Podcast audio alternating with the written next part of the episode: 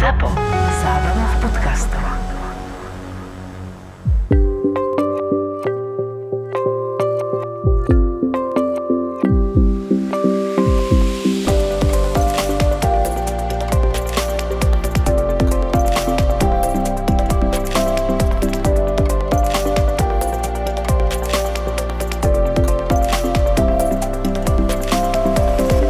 No čauko Filip, Jožko, ako sa máš? no dobre, tak potom aj poviem, že prečo sa mám dobre, lebo som síce v karanténe, ale nič mi nie je, ale však tomu sa asi dostaneme. Ty si ale pomedzi toho nie v karanténe a ty určite dosť veľa robíš ako inak, bez zmeny a máš určite veľa príhod. Mňa sa pravidelne pýtajú, že ako robíš, že hovorím ako des, alebo ako ďas, niektorí hovoria. A môžem povedať, že teraz tých, nie že príhod, ale veci, ktoré prežívam je zase strašne veľa.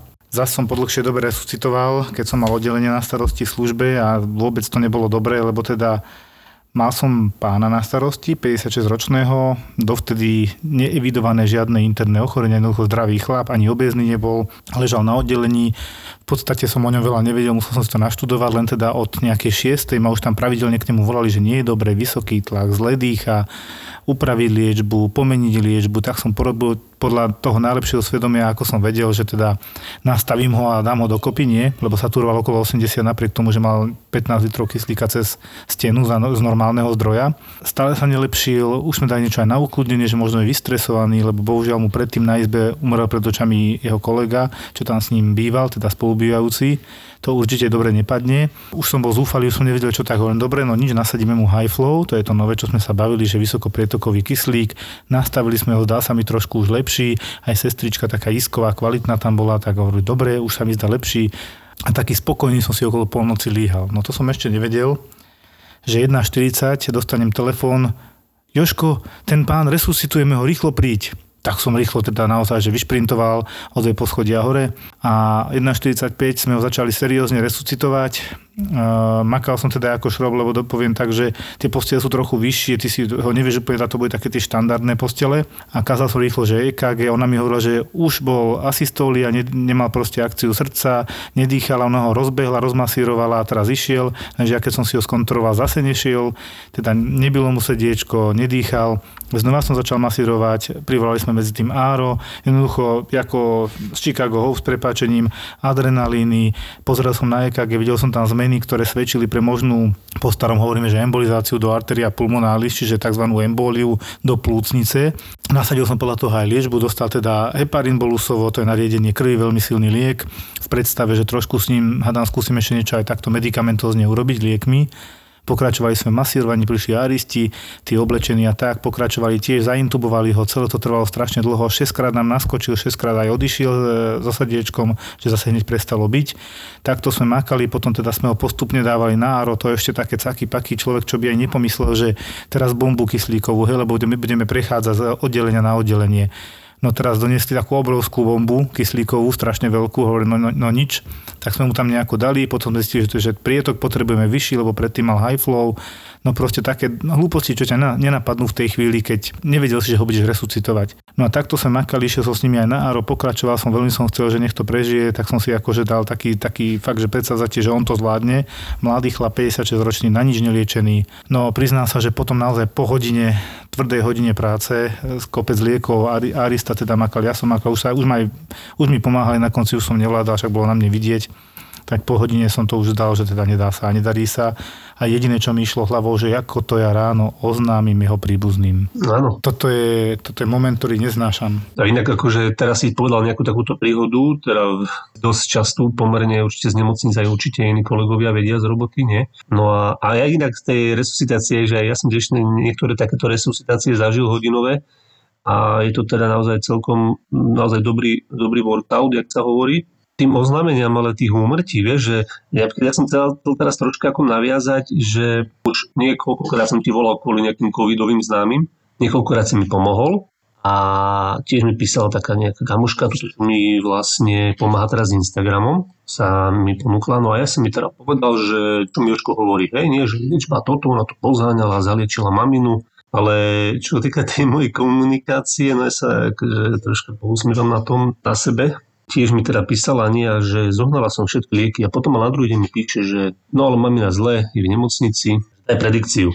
Čo hovorí Jožko? 50 na 50 hovorím. Ale nemal som často vieš viac riečiť, že v podstate na to o pár dní správa, že už lepšie a že už sa ani na mňa nehnevá. Ja, že čo som urobil? No bol si až moc úprimný. Ja sa akože tak aj riadím, že vždy radšej horšie poviem, aj keď je to z očí do očí, je to iné, vieš, troška tým, my vieme tých ľudí prečítať, čo na nich tiež po troška tú pravdu, nie, pohnúť, jak sa hovorí, alebo tu, ako to ty robíš, povedz, lebo Áno. u nej, u nej som to netrafil, ale to aj preto, že v podstate nepoznáme sa, vieš, a vyzerala také, že môžem úprimne hovoriť, ja som mi takto povedal a neriešil som to, no ale teda nezobral to tiež úplne dobre. Vieš čo, ja to mám tak, že keď mi hovoria cez telefón a pýtajú sa takéto veci, tak im normálne otvorene poviem, nehnevajte sa, nevidím pacienta, nebudem sa k tomu vyjadrovať, neviem predpovedať budúcnosť. Je iné, keď toho pacienta vidím, sú tam tí príbuzní, vidím výsledky a kompletne som si ho vyšetril, tak mám to sebavedomie povedať pravdu a snažiť sa byť čo najobjektívnejší. Samozrejme, keď to je mladý človek, vidím to reálnejšie, že by mohol aj prežiť a takto, ale vieš, takéto sebavedomie som mal aj v sebe, že keď som prvýkrát išiel za týmto 56-ročným pacientom o tej 6. že to bude v pohode, to, to dáme dokopy, to není také zle mladý, zdravý, má rezervy, vydrží to. Vôbec mi aj napadlo, že 1,40 budem ku nemu utekať, hej. Jasne. Čiže niekedy nevieš naozaj predpovedať, tak ale im povieme, že viete, neviem predpovedať, ja, ja hovorím to moje vtipné, že nemám tú čarovnú gulu, neviem teda veštiť, ale ten, nejaký ten odhad máme jasne, že keď má 95 rokov pacient veľmi rizikový, polymorbidný, má kopec ochorení závažných, kardiovaskulárnych a kadejakých iných, tak im poviem, že viete, no tady je tam vysoký vek, tak uvidíme. Aj keby vyzeral relatívne dobre, vždy sa môže niečo pokaziť. Čiže niečo sa dá odhadnúť, niečo sa nedá, ale fakt, ako je to ťažké, ako ty hovoríš.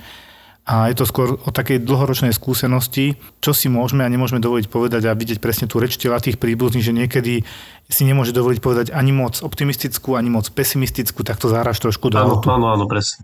Tak politicky odpovieš, ak sa hovorí, hej? Áno. Hello, tu je Maťo, polovica ZAPO. V rámci korony aj úprimne priznávam absolútny hypochonder. Teoreticky, iba čisto teoreticky pripustíme možnosť, že sa v noci zobudíme, vy alebo ja, s teplotou, zimnicou, bolesťou hlavy, whatever. Čo sa stane? U mňa, že total mortal combat panika. Okamžite mi napadne, mám covid, mám nadváhu, beriem lieky na vysoký tlak, dedo mal cukrovku, nealkoholická cirhoza, pečenie na ceste, je to tu, som v prdeli. Lenže nemusí to byť covid. Takže sa upokojíme a ideme na www.medirex.sk, objednáme sa na testovanie, pretože nový test na rozlíšenie COVID-19, chrípky a RSV je naša nádej, že to nie je COVID. Možno s teplotou, ale s chladnou hlavou vyťukám www.medirex.sk a nechám sa otestovať v najmodernejšom laboratóriu kdekoľvek na Slovensku, lebo chcem mať istotu. A Medirex je v tomto naozaj absolútne profi, môžem to potvrdiť, sú spolahliví v rámci termínov aj výsledkov, pretože ak vám raz garantujú termín, tak poprvé, nebude sa posúvať, po druhé, nečakáte a po tretie, sms s výsledkom vám pípne veľmi rýchlo. Hovorím to z vlastnej skúsenosti, nie preto, že nám zaplatili. Aj keď je fakt, že nám zaplatili a my sme happy. Ale poďme späť do podcastu. Filip, napriek tomu, že si zaočkovaný dvakrát, po dvoch týždňoch máš COVID pozitívny test. No, takto, hej, aby som povedal celú, celý príbeh. Sestra teda v robote, e, boli tam nejakí pozitívni. Ja už som vedel, že už to skôr čím skôr donesie. Ona nosila rúšku, dávala si pozor a proste doniesla to domov, lebo povedala, že bere paralen, že nejak mi je blbo, ja, že no ty kakos.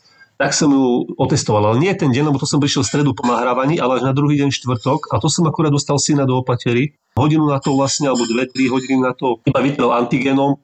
Ja som aj nečakal, neviem, jak som nepremýšľal, že bude pozitívna, ale bola dve čiarky a normálne, že šok, že do i, hej, teraz čo, a teraz je rozmýšľaš, syn prišiel, už nemôže ísť naspäť, ho mám na 5 dní, teraz čo, dva týždne budeme doma, potom zase robota, ambulancia, doktorka, vieš, to sú akože veci, ktoré sa veľmi, veľmi ťažko riešia.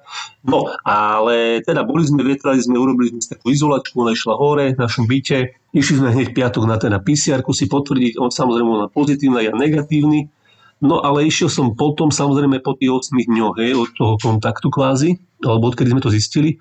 No a ja som akože bol úplne sebavedomý, že ja dvakrát zaočkovaný, dva týždne už od druhej dávky. Normálne fuk, akože pozitívne, ja som normálne nechápal, ja som bol tedy vo vani, ja som to musel hodinu predýchávať normálne, že čože? Prečo? Akože je jasné, vieme, je tam 90% na úspešnosť tej vakcíny. A k tomu ešte dodám, že ja som bol totálne presvedčený, že môj syn bude pozitívny. On je negatívny. Čiže aby bola ešte e, rozprávka dokonalá, tak, tak to nejak je. Ale akože smejem sa troška na tom, lebo nemám problémy. My sme absolútne bezpriznákoví skoro. Ivka troška mala soplik. Ja absolútne nič, syn e, Filipo nič. Že to je to fajn, hej, akože beriem to, že pohode, hej, akurát som sa musel naučiť e, s tým vydržať v tej karanténe zavretý, ale toto ma troška tak akože zarazilo. Jožko, čo je na to povieš? No, podľa tých štatistík to nie je úplne nemožné.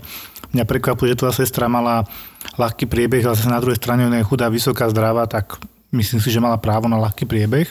Čo sa týka teba, tak ty si bol len pozitívny, ty si v podstate chorobu nedostal a aj keď si pozitívny, máš podľa mňa nízku e, nálož vírusu a aj máš malú šancu niekoho nakaziť, čo dokazuje tvoj syn, hej, s ktorým si bol v úzkom no. kontakte. Čiže pravdepodobne ty máš len nizonku nálož vírusu, ale je niekde v dýchacích cestách, v nose, možno, že niekde na hrdle a do plúca nedostal. Hej, to by si vyzeral inak. Čiže to, čo tvrdia, aj dokazujeme a potvrdzujeme. A to, že si bol pozitívny, tak bohužiaľ, tak ako tá sestra tam s tebou žije, ty sa tomu nevyhneš. Hej. Spoločné priestory, varíte spolu, jete spolu. Nejeme spolu, nevaríme spolu. Všetko sme mali oddelené, vetrali sme, ale možno, že to už bolo neskôr. Že no, to, to až keď áno, si zistil. Áno, áno. Tak. Jasné. Akože tam strašne veľa týchto maličkostí. Keď to už zistíš, že neskoro. Keď to už neskoro, ale vážne som bol nové sebavedomý, že to teda bude v pohode nebolo a normálne ma to akože celkom fakt zobralo, keď sme sa nastavili s Filipom, lebo však mali ísť do školy, je teraz úlohy a všetko, keď sme si robili nejaký program, no bolo to na palicu. Ale áno, beriem to, že proste dostal som to, uh, ale ani to som nečakal, že ani nedostanem, ale dobre, vedel som, že 90% na úspešnosť hej, tej vakcíny, ani, ani neviem, či som teda prenášať. Ty hovoríš, že teda v podstate tvojou rečou je, tvojou rečou si to povedal, že nie by som byť až tak nejak prenášať, že nevieme tú nálož, to som si ešte nezistil, aká bola. Ani to nie je možné presne podľa mňa zistiť, lebo neviem, neviem akou metódou by sa to dalo. A by bol taký nejaký že čo ja viem, či, či to treba teraz nejaké stery, alebo čo, možno PCR by sa no. Ja som mal PCR, ja som mal už PCR. A koľko si mal e, RT-PCR? No veď neviem, neviem, nezistil som, mi nenapísali maily a ešte som, ja neviem ani ako sa k tomu dostať, keď to robíš takto v podstate cez tie vomky. Mm. No ale doma akože môžem teda povedať, mám taký príbeh z karantény, ak môžem ho povedať. No da, daj. No, že teraz zažívam si teda také tie mini príbehy, čo si asi už veľa ľudí aj zažilo tí, ktorí sú v podstate chorí, bohužiaľ majú tie príznaky horšie a všetko, nechcem až teraz to úplne tomuto pripisovať, ale e, v tejto veci hovoriť. Ale jasne, oni to asi tak neberú tú karanténu, že je to taký trest, ale ja ako keď som zdravý, máš tu doma syna, tak je to akože celkom na hlavu. Ale teda akože poradili sme si. V tej karanténe si taký po pár dňoch e, chytený v zmysle náchylnejší vybuchnúť. No. A teraz stala sa situácia, no dal som variť vodu na polievku, medzi tým syn išiel do kuchyne, keďže hore sa nemôže učiť, lebo sestra je hore, akože izolácia bola.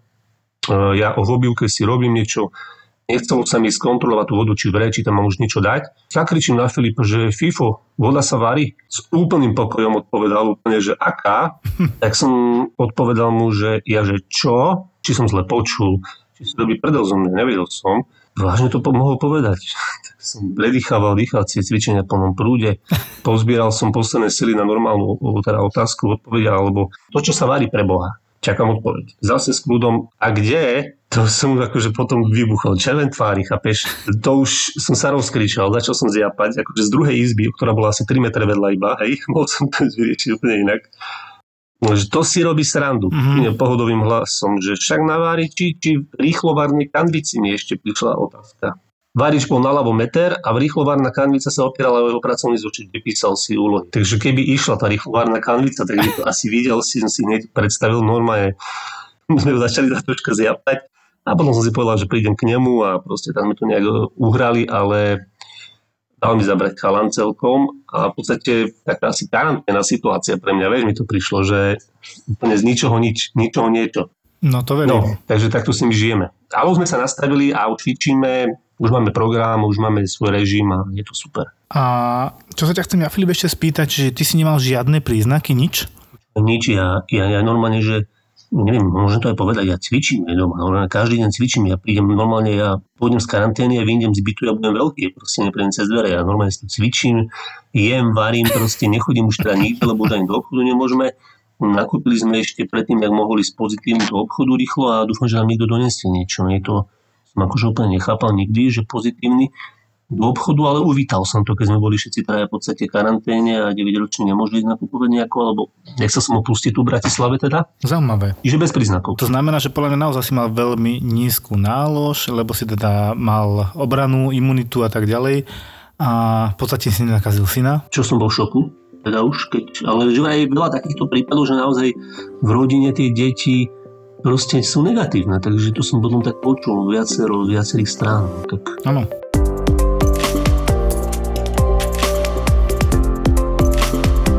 No a čo sa ešte pochválim, Filip? A daj, čo som mal zase. mm, aneurizmu, Joško. Jasné. Musí byť. už- To, keď, ide, keď ide jedna, tak ide aj druhá. Si si vybavil karmu na aneurizmy, čiže V tomto prípade mi sa nitka doniesla zase bolesti na hrudníku, 55 ročný, nebol úplne zdravý, dobre, trochu pevnejší, nejaká hepatopatia, možno nejaký alkohol sem tam a jedno s druhým. Ale teda bolesti na hrudníku, pod ľavým rebrovým oblúkom a nemal sa dobre 200 na 100 tlaky na obidvoch končatinách horných, len dobre počkáme na výsledky, tam nič. Ešte uvažujem, že mu tu to CT, zase žiarenie, neviem čo, ale dobre, mám taký zlý pocit, dajme. Dali sme a zase tam stojím s tým istým doktorom, čo predtým pri tej pani pozeráme na to, že čo to tam je. A jak pozeráme, tak zrazu nás volajú laboranti znútra, čo to už ktorý prekladať, že poďte rýchlo, poďte rýchlo. Že on sa tu zatriasol, tak dostal taký nejaký epizáchvat ešte počas pozerania na CT, ešte tam priamo a odtedy ostal bez vedomí. Zrazu tlak 50 na 30, e, plávajúce bulby, to znamená, že tie oči tak idú z jednej strany na druhú stranu, tak pomalinky. To si ľudia nevedia predstaviť, že jednoducho je ťažké bezvedomie, na nič nereaguje ten pacient a keď otvoríte oči tomu pacientovi, tak je tam tzv. syndrom bábiky, alebo teda také plávajúce bulby, je to podobné. No a tie, proste tie oči idú na jednu stranu a potom sa tak preplávajú na druhú stranu, tzv. plávajúce bulby. To je veľmi zle, to je vážne poškodenie mozgu. Hovorím, výborne dotiahneme ešte CT mozgu, nech vieme, ako je na tom. Tak sme pozreli a už sme videli, že tá aneurizma tam je. To bola obrovská aneurizma, proste jak predlaktie takého riadného chlapa. Polovica tej cievy komplet zrazenina, do toho to lialo, krvácalo a v priamom prenose sme videli, ako vystrelujú tie úlomky, ak sme to ešte točili ten mozog, že to upcháva proste cievy, ktoré vyživujú mozog, hovorili si do riti, toto nebude dobré že to nestihneme asi ani vrtulu, ani nič. Tak sme utekali hore, dali sme nejaké lieky, rýchlo teda sa slušne volám do Nuschu. Tam sme teda skonštatovali, že veľmi asi nie je čo zachraňovať, lebo tá hlava bola úplne odidená, mm-hmm. čiže už v podstate je skoro mozgová smrť. No a keďže nemáme aroisku, tak som si ho strážil ako inak samozrejme na urgentnom príjme. Ja som bol na konci služby, tak som tam zasušil do nejakej 10. 11. A teda už som odchádzal s tým, že dobre, tak som som zavolal príbuzný, že poďte sa rozlúčiť. Čiže túto sme nestihli skoro nič. E, To tam on mal možno x rokov, podľa mňa, a jedného dňa sa to rozhodlo prdnúť. No a nadviažem na to ešte teda, že ešte tretia osoba sa mi objavila, že suspektná aneurizma, ďalšia taká pani, silnejšia, inak ako nie veľa ochorení, tiež okolo 50 rokov a mala také bolesti, že chrbtica na hrudníku a hovorím si, že už nie, to bola ako iná služba, ale pár dní na to. Už ma to nebavilo, toto hovorím o čistých pacientoch obidvoch, že proste nám nosia na urgent aj ďalej, naďalej čistých, už začíname z toho trošku vyšilovať aj my. Tak pani teda tiež výsledky, nič moc, tlak vyšší, 150 na 100 na obidvoch končatinách horných. Hovorím si, dobre, no čo teraz? Vidím zase ten aortálny oblúk na rengene, taký trošičku hraničný, tak volám pani primárke na CT, že ha, taj, čo mám pre teba? Že zase chceš CT robiť aneurizmu hrudnej aorty, či nie? Že no, že však radšej urob, že ty, ty to máš proste, tebe to ide teraz. Hovorím, dobre. Urobili sme CT, vrátili sme sa, už som si to hneď aj pozeral, hovorím si, že jej, a normálne som krásne videl tú, tú aortu, jak ide, a no, bola normálne relatívne úzka, ale robila ti také hadíky počas pozdĺž celého tela, tak som volal, čo to tam je, čo to tam vidím, to nie je úplne, že aneurizma. Ona, že Joško, lebo teda nie som radiolog, to sa volá tak, že e, nepravá aneurizma, lebo tá aorta v dôsledku toho, jak sa jej ohýbala chrbtica, mala tam zmeny plus obezita a tak ďalej, veľké orgány jedno s druhým, tak sa tak krútila trošku, hej, tak uh-huh, zahýbala. Uh-huh. Tak sa to volá, že akože serpentínna aorta, robí také serpentíny malé. A toto som ja tam videl, keď som si otvoril CT, že vidím, že tam nie je aneurizma, ani disekcia, ani nič tam nie je, ani trombóza, ale že tak divne klúkatie. Som si chvála Bohu, tak sa pýtam, že čo to boli, všetko má negatívne, že tak najskôr chrbtica, že tá chrbtica je tam zlá. Hovorím, dobre, konečne niečo takéto príjemné, že nič závažné sme nezistili, takže pani išla v kľude domov, lieky od bolesti, ja som v kľude išiel potom konečne spať po službe že konečne som sa aj netrafil a bol som normálne strašne šťastný, že teda e, nebola to disekujúca aneurizma ani hrudnej, ani brušnej aorty. A jak si to hovoril niekedy, že si to pomaly nevidel, tak už teraz ako pomerne čas, často to že asi to až tak často si nechcel vidieť, nie Joško? Mám pocit, že tieto veci chodia veľmi často vo vlnách. Minulé sestričky nám to tvrdili v podcaste, ak si pamätáš z pediatrie, čo boli. Tak ja to tiež takto vidím, že keď ti začnú chodiť cirhózy, tak ich príde 5 za týždeň. Keď ti začnú chodiť infarty, tak 3. Ako keby solo nemôžu prísť. Áno, áno, nám tiež na áre, keď e, prišli, tak proste tri hlavy za sebou, hej, jeden, jeden deň dve, dve hlavy, ako hlave, my hovoríme hlavám takí, čo sú resuscitácii v podstate neúspešné, alebo ako to chceš nazvať, lebo šťastie tu úspešná, že človek je nakopnutý, ale mozog je v podstate má mozgovú smrť a teda akože z toho človeka nič nebude už nikdy. Takže my sme hovorili takýmto pacientom teda hlavy, že prišla hlava, lebo to bolo také pre nás depresívne a nemal si tam ako realizovať, mm. vieš, že proste vedel si, že ak to dopadne a on sa staráš o to a o to telo a už tam je žiadna tá šanca na uzdravenie.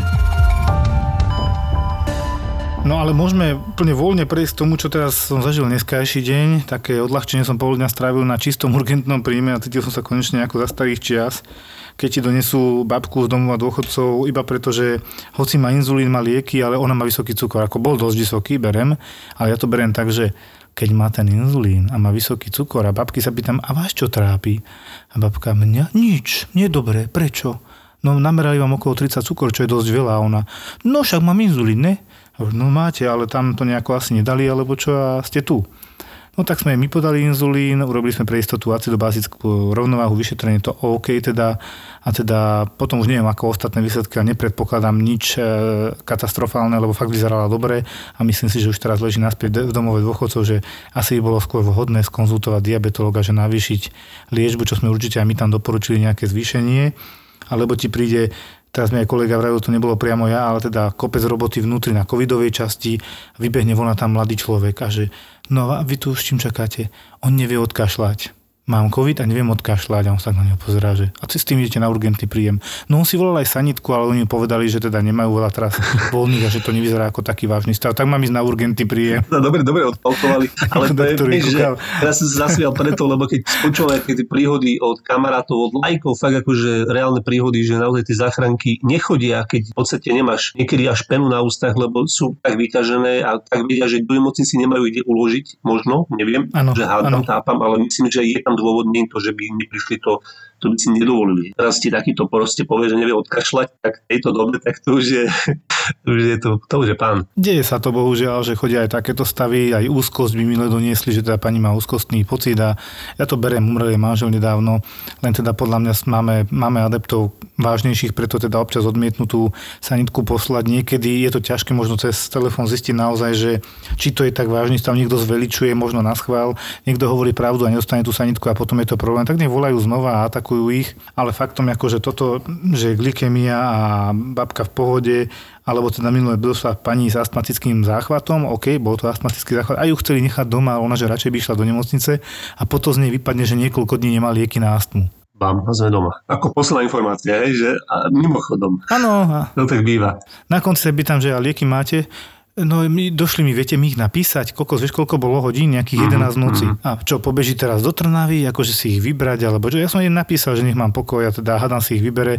Potom mi povedal ešte predtým záchranke, toto ona robí opakovane, ona tu chodí a vyvolala sa nitky, lebo nemá lieky. Ona totiž to má lekára niekde preč a je niekde tuto pri Galante teraz.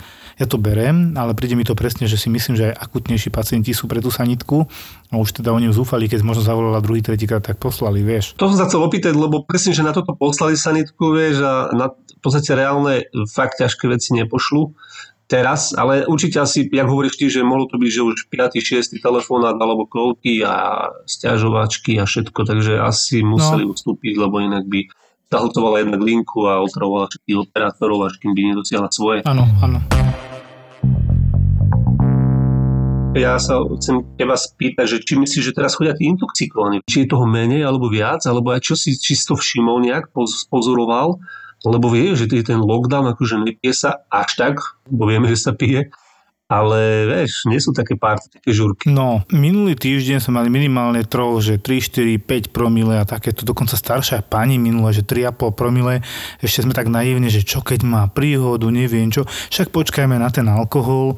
Počkali sme na alkohol 3,5 promile. A my sme to z nej až tak necítili, mm-hmm. vieš.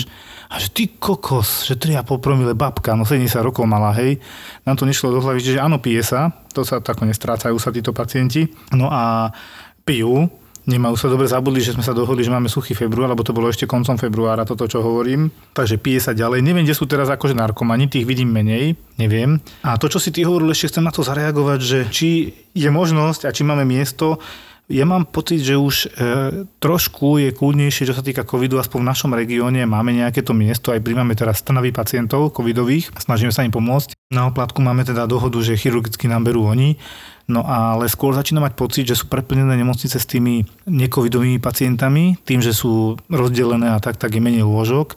A skôr e, vidím ten problém prijať alebo preložiť pacienta, ktorý nemá COVID, ale má interné ochorenie alebo neurologické a jednoducho nie sú lôžka, hej, fyzicky. Uh-huh. Alebo je toho strašne veľa tým, že na COVID vyčerpáva zdravotný systém ako taký a zdravotníkov, tak proste nemáme dosť miest všeobecne, lebo toto obdobie od toho, neviem, decembra do marca je všeobecne známe tým, že máme relatívne vyťažené nemocnice, hej, lebo zima, malo slnka, vitamín D nízky, chorí pacienti, jak sa hovorí sprosté porekadlo, marec poberaj sa staré, proste, no to nie je blbosť.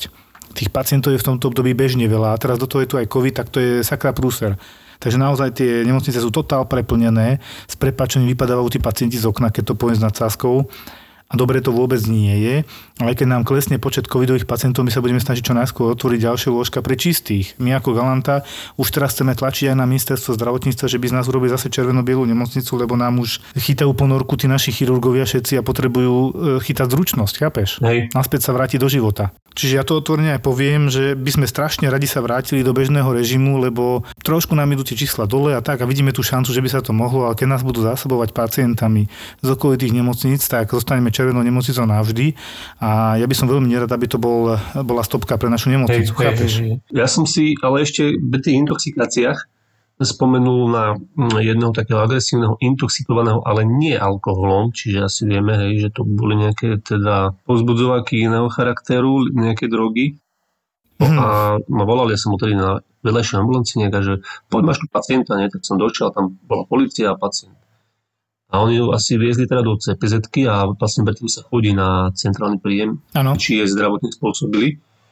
No lebo ten pacient akože nič mu nebolo okrem toho, že bol riadne vystrelený, ale teda som, jak som išiel z druhej ambulancii, tak som práve ho videl a v tom momente som videl, jak si šupol z metra hlavu o stenu, nie?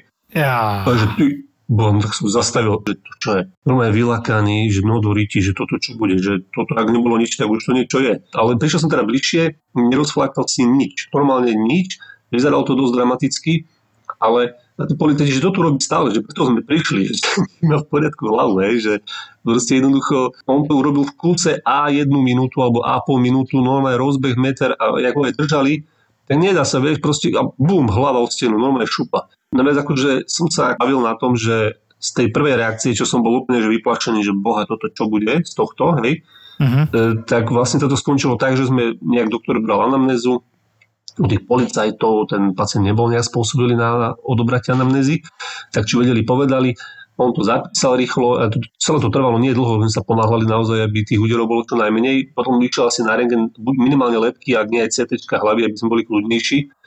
A išiel aj na to, na to tie cpz ale teda už ku koncu už bola debata taká, že akože nevedel si, čo s ním, hej, tak ako on si búchal a my sa rozprávali. On si tú hlavu búchalo tú stenu s nejakou pravidelnosťou a v podstate sa mu to vždy nejak podarilo a my sme sa akože rozprávali zatiaľ rýchlo, že čo anamnéza, hej, že to bol taký celkom možno, že z od lajka taký vtipný, hej, že nič, akože nič, úplne už také kamenné tváre, vieš, vyhorené na poli, ale že proste nebola tam šanca. Vždy si našiel šancu, kľúčku urobil a proste bum, pecka od stenu. Takže akože som nechápal, že nemal nič, Mal tam nejakú ránku, troška odreninku, ale akože bol fakt v pohode. Mne si iba tak okrajovo pripomenul proste pacienta, ktorého tiež dovezla CPZ, teda pacienta do celý predbežného zadržania a vyšetrenie pred ním a takto tiež doniesli na traumatologickú ambulanciu ešte na urgent v Petržalke, že tiež si o tyčku trieskal hlavu a bolo vidieť, ak má to Adidas na tom čele, tri tyčky.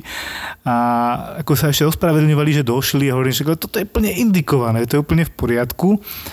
A hneď na to nadviažem aj s tým, že raz mi tiež takto doniesli záchranári, teraz neviem, či to bola CPZ alebo nebola, ale podstatné bolo, že prišli na internú ambulanciu, že, že intoxikácia alkoholom a chlap teda potackával sa, ksicht totálne skrvavený celý. A sa pozerám, že ale tam, tam je úraz hlavy, nie? A oni na mňa tak ako na drzáka. A on to neguje. Ja vtedy do mňa 100 čertov, že vám to úplne hrabe. že ako to je jedno, či to neguje, že objektívny nález, nie? Tak som úplne vybuchol, poslal som ich pekne za traumatologom, ale vtedy ma ako naozaj dožrali s týmto, že on to neguje.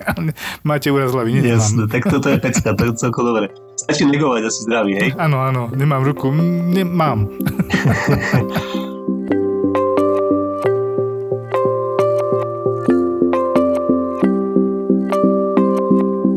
si, keď máš čas, na to naviažem zase ja.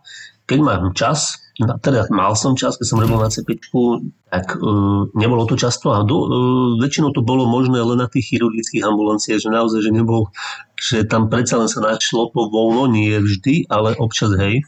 No a my sme tam boli tedy taká teda však partia, už som tu párkrát spomínal a boli sme teda troška takí vymyselníci, že keď je nuda, tak nemôže byť už dlho nuda asi, neviem, proste to je asi nejaká diagnóza tak som si vymyslel taký dosť drsný vtip na kamaráta, on bol na jednom oddelení. No a tak som poprosil ešte dokonca sanitára, sanitára som poprosil, že ty mu budeš volať, lebo ja nemôžem od môj hlas byť spoznal. No, tak som mu, e, dal som mu inštrukcie, dal som mu v podstate akože jeho číslo, No a on mu akože zavolal teda, tak som mu predstavil, že on je z komisie, ktorá rozhoduje o sestra roku. Predstavil sa mu takto a začal sa ho pýtať, že teda, či môžem mu položiť nejaké otázky, či má čas nejakú chvíľku. Úplne sme tu zahrali akože brutálny scenár, normálne, že 15 minút času a hneď takáto blbosť.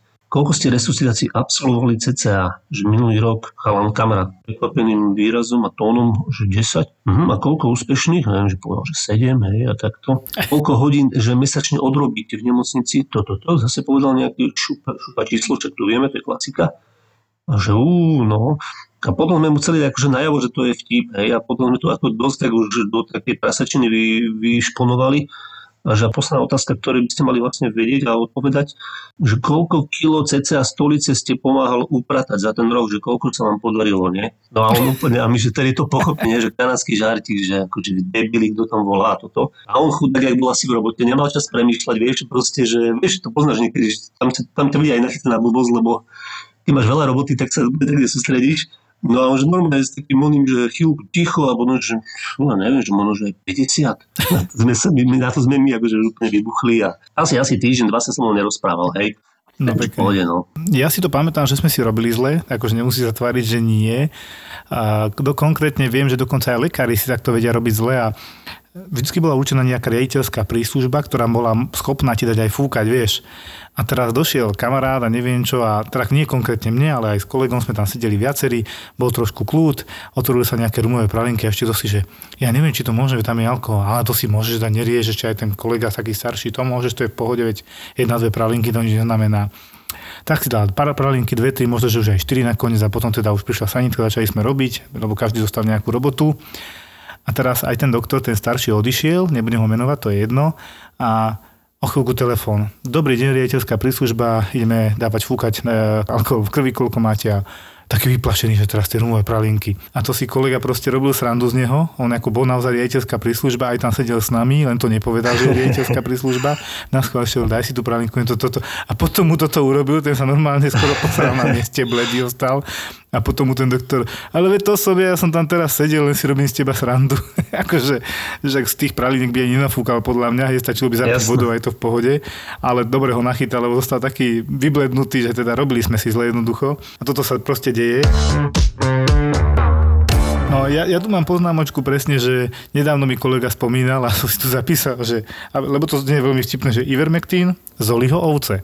A proste mi rozprával príhodu, ako on má Ivermectin v hlave v tom, že nedávno proste mu umreli dve ovce, mali nejaké parazity a tak a to šiel veterinár, chytil injekciu, ešte museli chytať barana, ktorý sa len tak chytiť nedal a teda kolega taký stavaný chlap chytil za rohy, puf, ukludnilo hneď a pekne mu pichli Ivermectin injekciu proti parazitom. A takto to vnímajú úplne aj všetci veterinári a ľudia. Ja osobne poznám už dvoch veterinárov, ktorí napriek tomu, že si dávali Ivermectin, tak teda nezvládli to, bohužiaľ tak v ňom nevidím až takú úžasnú vlastnosť. Zase mám kolegov, ktorí ho obhajujú, že oni majú s tým dobré výsledky a uvidíme podľa mojej atestačnej práce, ako to dopadne, že čo uvidím ja, lebo zatiaľ mi to vychádza viac negat ako pozit v dobrom. A teda treba si povedať jednu zásadnú vec. Ivermectin objektívne znižuje replikáciu vírusu, keď sa s prepačením kvapne e, kvapka, to je mikroliter alebo koľko e, na kvapku e, vírusu. Len si treba uvedomiť, že táto istá kvapka by v našom tele znamenala pomaly 50 litrov ivermectinu, čo je teda toxická dávka ako hovado. Takže to, čo funguje v Petriho miske, nefunguje v našom organizme. No a Zatiaľ ten ivermectin je všetko v štádiu skúšania, aj keď teda ľudia ho hojne berú. Ja by som bol radšej, keby sa hojne chceli dať zaočkovať. No určite zaočkovanie je, očkovanie je cesta, no. Ale Ivermectin, ja som chcel robiť na Instagrame takú, vieš, ako kvázi randomizovanú štúdiu, ale nedá sa to asi úplne, lebo presne aj toto, vieš, ja som, ja som tiež akože, teda počúvam teba, počúvam lekárov, počúvam odborníkov, a potom mi povedal taký, a však aj iní takí zdravotáci, ale že oni majú s tým dobrú skúsenosť. Napríklad jedna baba mi tam písala na Instagrame, že že 5 jej e, členov rodiny to zachránilo, ale ja som hneď začal pýtať otázky. Kedy to začali užívať, aký mali príbeh, akú mali nálož. Vieš, lebo oni to môžu pripísať tomu ivermectinu, čo chcem iba povedať. Ja si myslím, možno ti to potvrdiť alebo vyvrať, ja to iba moja domnenka. A v podstate ono to, možno by to samé no. prešlo, no. hej, alebo že mali nízku nálož, alebo že dobre a mali ťažký priebeh, dobre, že aj iné lieky brali. Teraz telo sa tiež mohlo nejak rozhodnúť, ja neviem, vieš, že to naozaj, že a oni to všetko pripíšu jednému lieku, hej, ktorý si proste nasadia tí ľudia a je to ťažko dokázať, či to zabralo alebo nezabralo. Ano. Podľa mňa, vieš, to nie je také jednoznačné, ak si to oni všetci vyvodia z toho. A viem téme s 95% istotou povedať podľa toho, čo som začal tak vážnejšie čítať, lebo som mal takú rozpravu, že prišla sestrička taká nová na urgente, taká ako výpomoc a prišla za mnou, či by som jej predpísal nejaký recept. Hovorím, ale dobre, keď treba, vydržte, dorobíme a potom predpíšeme. A prišla, sadla si, že Ivermectin na tohto pána. A ja hovorím, nie. Že prečo, kde mám problém? A hovorím, no mám problém, lebo ja tomu poprvé neverím, po druhé idem to písať človeku, ktorého som v živote nevidel, neviem čo mu je, no on má COVID. No a ako dlho má, ona nevie. To je ďalšia vec, hej. A vieme skoro s 95% istotou povedať, podľa toho, čo som si pri nej na schvál ešte viacej doštudoval, že neznižuje vírusovú nálož to vieme už skoro z istotou povedať. Čo možno robí aj stále v štúdiu je, že či nejakým spôsobom moduluje imunitu tak, aby tam nebola tá prestrelená imunitná odpoveď, lebo ja stále hovorím, že mám pocit, že hlavný problém vírusu je, že po napadnutí buniek a tak ďalej, tak je problém, že imunita potom napadá jednotlivé orgány a likviduje ich a tam je potom problém, hej, konkrétne plúca v tomto prípade. Že vlastne sa telo zabíja samo, hej, tak nejak, alebo akože kvázi škodí. Áno, áno, toto, toto ti poviem po, po pár týždňoch od teraz, že s úplnou istotou, ako to teda asi vyzerá, ale myslím si to naďalej, preto nemám rád ani izoprinozín, ktorý má podporovať imunitu, lebo na druhej strane stoja kortikoidy, ktoré my oslabujeme, tak nechápem teraz, čo ideme robiť, či pridávame, či uberáme. A ľudia si to svojvoľne nasadia doma, mnohí ani nepriznajú podľa mňa, že to vôbec užívali. To je taká schizofrenia. Áno, áno, áno, presne. Že, že dáme si aj za, aj proti v podstate, áno. No, presne tak, že proste, neviem, príde mi to ako piť alkohol a zároveň si do toho dávať ibalginy, lebo ma bolí hlava, hej tak ako čo teraz. A robil som si takú mini štatistiku, podľa mňa absolútne nepresvedčivú, ale už na nej mi hneď došlo, lebo jej hovorím, že viete čo, ak mi vyjde, že mám 10, čo umreli, 10, čo prežili, od, to, od, to, od tejto doby my dávame tým ľuďom na oddeleniach Ivermectin, lebo teda máme lekárov, ktorí si trošku tiež robia štúdiu, lebo treba to vedieť, ako to naozaj je, že majú, nemajú Ivermectin. A z tých desiatich, čo prežili a desiatich, čo neprežili, vyšlo, že tí, čo mali Ivermectin, z tých zomretých bolo 6 a štyria nemali a zomreli. Hej, z desiatich umretých šiesti mali ivermectin. Z tých, čo to prežili a boli prepustení, dvaja mali ivermectin. Hovorím, že toto je malinká zorka, ale tiež nám jasne ukazuje, že to asi až tak nezaberá, aj keď jasne, že treba povedať, kedy bol nasadený, ako dlho ho užívali, či mal dobré pečeňové testy a tak ďalej. Hej, akí boli starí. Ja som sa snažil schválne vyberať takých, že z každého veku trošku, nech to je kvázi vyrovnané, takú nejakú podobnú. A to som si veľmi v rýchlosti za 20-30 minút pred tou pani sestričkou takto urobil a vyšlo mi, že nie, nepredpíšem to. A čo dobre, si povedal, lebo to je toho veľa. Ten Ivermectin je tak spropagovaný, že to už to už ani sa netreba viac. Veď áno, ono môže vysť časom, že je to veľmi dobré a tak, ale určite to je diera do sveta. Diera do sveta pre mňa v tomto smere sú naozaj len tie kortikoidy, ktorých efekt my vždy vidíme a veľmi rýchlo. Aj však sme mali nedávno Miška, ktorý bol u nás a sám povedal, že on potom Dexamed, že ty kok, čo to bola úľava, on to priamo povie, hej A podľa mňa to tak aj je, lebo keď ti vlastná imunita napadá e, plúcne tkanivo, tak keď ju oslabí, tak ho napadá menej. Dokonca som minulý vyslovil myšlienku, troška mi teraz nabúral posledných pár pacientov túto myšlienku, ale poviem ju, že pacienti s poruchou imunity nejakým spôsobom imunokompromitovaní, že majú, ja neviem, silné lieky proti imunite, kortikoidy už dlhodobo, reumatici ťažkí, leukemici, takí, čo majú proste lieky uh-huh. namierené proti imunite. Uh-huh. To znamená reumatoidná artritída, kadejaké iné artritídy, autoimunitné ochorenia, leukemie a inak imunokompromitovaní pacienti so zniženou imunitou. Kde sú? Prečo nie sú u nás nemocnici, keď ten COVID je taký zlý. Že skôr mám pocit, že ten vírus ako taký nerobí až taký bordel, vždy to po týždni dvoch sa prestane tak strašne množiť a odchytá ho časom nejaká tá protilátka a otázka je, čo zabere skôr, toto presne nevieme. Ale skoro vždy do dvoch týždňov ten vírus nie je taký pomnožený a práve, že máme v poslednej dobe čím ďalej tým viac pacientov, ktorí majú väčšie problémy po prekonaní covidu s PCR-kom real time, že je 35-40, čo už je skoro neinfekčný, proste veľmi nízka nálož vírusu a on sa má veľmi zle. Čiže pre mňa sú základné lieky, lieky na riedenie krvi a kortikoidy. Toto je, to je totál základ. Proste treba trochu modulovať tú imunitu. Nemyslím si smerom izoprenozínom, že ideme podporovať ju, skôr oslabovať v tomto smere. Na druhej strane máš sekundárne infekcie, od toho ale máme antibiotika a týmto smerom by to podľa mňa celé malo ísť, ale uvidíme, aká bude realita. Zatiaľ to tak vyzerá. A ja verím, že aj s tou štatistikou, čo teda sa snažím teraz medikmi nejako vydolovať, tak nám to niečo viac povie. Ale to bude vedieť o pár týždňov a potom, potom poviem, ani neviem, či to vôbec môžem vopred povedať, keď si z toho robím prácu veľkú, vieš. Mm, rozumiem. Hej, hej. Čím ti nabúrali tú tvoju teóriu? Tí pacienti imunodeficientní. Objavili sa dvaja pacienti leukemiu na covidovom oddelení, ale paradoxne ani jeden sa nejak výrazne nedusil, len mal vysoké teploty a skôr som mal pocit, že má teploty z tej leukemie mm, ako hej, také, hej, chápeš? Tam to môže byť. Ale nemôžem si tým byť zatiaľ úplne istý, lebo neviem toho deliť. To je dosť náročné teraz zistiť, ktoré z toho mu spôsobuje viac tú teplotu. No typni si neviem, lebo je to novoziteľná leukémia a tam môže robiť teploty a takisto aj COVID môže robiť teploty. Tak teraz si vyber, ktoré z toho mu to robí, no nemá to napísané na čele. Tak toto uvidíme aj s časom, že ako to bude. Ale je pravda, že tie plúca až tak poškodené nemal.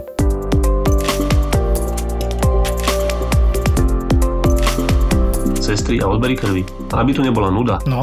Tak sme si tam robili také čeliaké tomu čačky mačky. Pani som bral krvičku, nie normálka, ale videl som na pani, že hlavu mala točenú do také neprirodzenej polohy.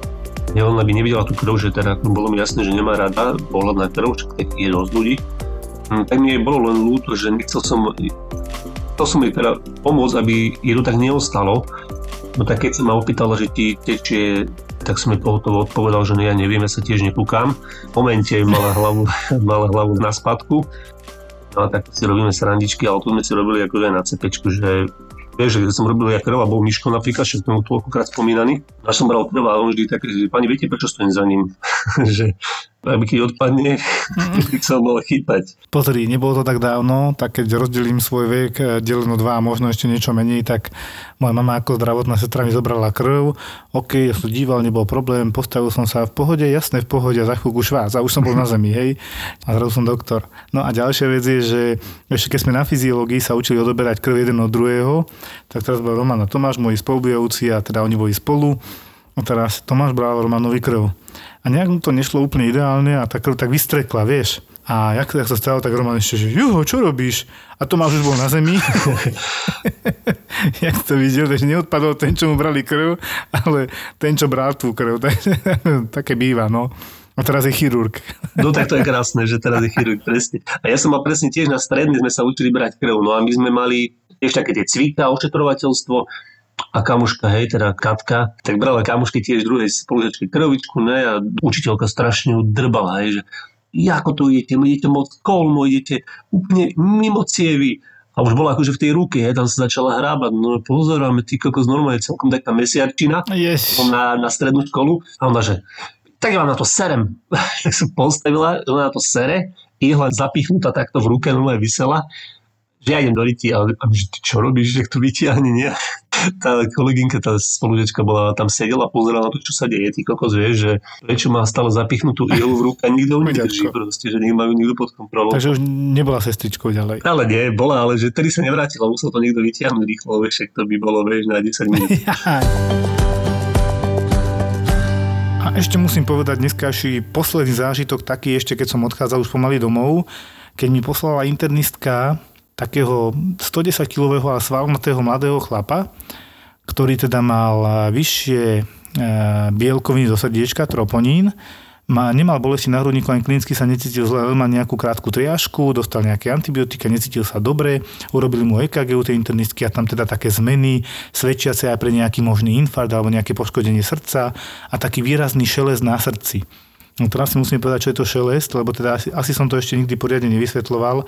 Ja to tak laicky, aj, aj tomuto pacientovi som povedal, že viete, čo je to šelest? To je zvuk, ktorý počujeme, keď tá krv nejde tak, ako by mala ísť v tom srdiečku, ale nejaké prúdenie je tam iné, alebo nejaká dierka niekde niečo robí. V podstate, ako keby ste si pustili uh, vodovodný kohútik, ktorý je nový a ide tak jemnúčko, hej, alebo teda už je zhrdzavené tam niečo a vôbec zúžené a už to tak šuští inak. A to je ten zvuk, čo my počujeme, že tu, tu, tu, tu, to je normálne a teda tu, tu, tu, tu, proste iný zvuk uh, pri počúvaní srdiečka a to je ten šelest. Že čo to znamená? No to my nevieme, čo to znamená v tej chvíli. Môže to byť niečo veľmi zlé, ale môže to byť aj banálna vec. Ten šelest môže byť aj pri chudokrvnosti napríklad mnohokrát. U tohto pacienta presne sme zopakovali ešte raz ten troponín pre istotu, či to fakt tam nejde o priame poškodenie srdca nejakým drobným infarktom. Nepotvrdilo sa, ukázalo sa, že veľa cvičí a teda, jak som kedysi povedal, premakané srdce športovca nie je zdravé srdce, tak v tomto prípade si tiež za tým stojím a po vyšetreniach som ho poslal ešte ku kardiologovi a išiel som viac menej doma, ale potom som ho stretil už prezlečený, ak som odchádzal z nemocnice a on tiež z vyšetrenia zecha, že teda sa potvrdilo, že nič závažnému tam priamo nenašiel, mal tam významnú ejekčnú frakciu srdca, že mu až moc silno vytláčalo krvi, podľa mňa, a teda 70% je veľa, 60-66 je norma, hej s tým, že tento veľký chlap e, mal tam takú drobnú tzv. mitrálnu regurgitáciu, že cez nejaký malý cicerok mu tam podľa mňa prestrelovalo pri tom veľkom srdiečku cez e, ľavú chlopňu, keď to tak poviem, hej, laicky, e, mu vracalo naspäť krvičku do predsiene a tým pádom ten zvuk tam nejaký vznikal, hej. A ten zvuk bol, zvuk bol výrazný, lebo silný výtlak, tým pádom e, cez malú dierku máš silnejší zvuk, ako cez hrubú dierku s prepačením, keď pretlačaš vodičku, tekutinu krv v tomto prípade a tým pádom takýto silný zvuk. Tak sa ukázalo, že niečo, čo vyzeralo strašne zle, to nedopadlo až tak strašne zle, ale treba, tak som povedal tomu pánovi, že teda treba trošku ubrať z toho cvičenia a byť sledovaný kardiologom ďalej, na EKG bude mať tie zmeny, lebo sú tam. A si myslím, že to srdce teda nie je úplne zdravé a dostal lieky a tak. Čiže aj keď fakt, že niekto veľmi veľa cvičí, podľa mňa každý extrém a za tým si stojím je zlý, či, či smerom hore alebo dole, čiže od anorexie k obezite, taký normostenický habitus, jak my máme radi písať, tak to je, to je také ideálne podľa mňa. A počuj, Jožino, ešte teda opýtam, lebo si povedal, že čelest pri anémii, to vieš tak nejak rýchlo si povedať, prečo tam čelest pri anémii, čo tam, čo tam je? No a po, poprvé je iné zloženie krvi, to znamená, že tých krviniek tam mm. je mhm. málo, Hej, je, dá sa povedať, že rečia, rečia tá krv. A ďalšia vec je, že tej krvi je všeobecne ako keby menej, hej, tej červenej zložky a tak. A podľa mňa tam dochádza aj k nedokrveniu srdca, Hej? A teraz tie turbulencie sú podľa mňa iné pri normálnej hustote krvi, keď sú teda krvinky v tom pomere, lebo to je jedna z najväčších skupín, ktorú tam máme, krvinky, hej, tých je najviac. A teraz keď ich uberieš na polovicu napríklad, že zo 130 hemoglobín na 65, tak tam musí byť ten šelez, lebo sa úplne zmenila kvalita tej krvi. Mm. Chápeš, ako keby som mal vodu a teraz, ja neviem, ako to povedať, možno, že úplne vriacu vodu, hej, proste to má iné charakteristiky zrazu. Za ako zábava. Po ako podcasty. Zapo. Zábava v podcastoch. To sú podcastové hity ako... Jau, pes to bolelo. Nechcem hovoriť, ale Polnišová a Kramerová. On by aj chcel, ale nevie to. Karma, nekarma. Karma, nekarma. V tomto živote to asi ocenil. Doktor má Filipa. Prosím? No, mám cudzie teleso v konečníku. Pozrel som sa do jeho záznamov, hovorím, a to nie je prvýkrát, pane. A Boris a Brambor. Ja to nemôžem počúvať. Že si máme to miete na zrkadle, nie? Sme zábava v podcastoch. Podcastoch. ZAPO. To je portfólio 15 podcastov, čo v praxi znamená. 100 tisíc unikátnych poslucháčov. Exkluzívna cieľovka 18 až 34 rokov. 6 miliónov vypočutí ročne. Pol milióna vypočutí každý mesiac. A v každej epizóde môže byť vaša reklama. Túto epizódu vám prináša Slovenská sporiteľňa. Počúvate podcast Boris a Brambor. Boris a Brambor. To bol úvod. Čauky, mňauky. Túto epizódu bude tak ako zvyčajne radosť počúvať. Zahoď starosti, aktivuj si simku radosti a pozri, aký je krásny deň. To bol Evin reklamný hlas. Tento podcast a nekonečné dáta, volanie a správy na týždeň zadarmo ti prináša radosť. Tvoj digitálny operátor. Oh yeah. Auto. Ahoj. Aj túto epizódu Doktor má Filipa ti prináša jediný 7D laser na Slovensku. Laserová operácia očí bez dotyku a bez bolesti. www.excimer.sk Zas som musel podávať alkohol pacientovi v robote. Uh, tak to musíš trpieť pri tej plzničke, chudáčik. Je čapovaná, nevadí, ja vám, ja vám chci připít na zdraví, já mám teda štampeličku Jamesona a Hohe Garden. Ho, ho, ho, ho, ho. To je tak. Ho, ho, ho, ho, ho, je Garden. gurmán. To je vianočné, už vianočný múd. Chceš mať bezpečný sex, kúp si Durex a nevyťahuj pištol. Presne. Auto. Do svadby? Rexona Maximum Protection prináša revolúciu v boji proti potu a zápachu. Ak vás to zaujalo, kontaktujte Hanku. www.zábava v podcastoch SK Zapo. Zábrná v podcastovách.